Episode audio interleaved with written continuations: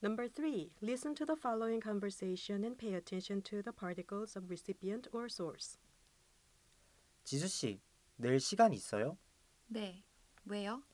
다음 주 토요일이 제 친구 생일이에요. 그래서 친구한테 선물을 주고 싶어요. 내일 저하고 같이 이타카 백화점에서 선물을 사요. 잘 됐네요. 저도 우리 할머니께 선물을 보내고 싶었어요. 내일 같이 가요. 정말요? 잘 됐네요. 할머니는 어떤 선물을 좋아하세요? 우리 할머니는 작고 예쁜 선물을 좋아하세요. 아, 그럼 목걸이를 할머니께 드리세요. 네, 저도 목걸이를 사고 싶어요. 그런데 목걸이는 너무 비싸요. 그럼 귀걸이는 어때요? 와, 아주 좋은 생각이에요. 민호 씨는 친구한테 무슨 선물을 줄 거예요?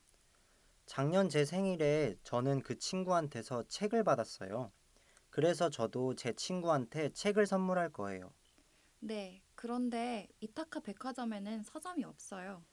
아, 그래요? 그럼 내일 이타카 백화점에도 가고 바른앤 너블 서점에도 같이 가요. 네, 좋아요.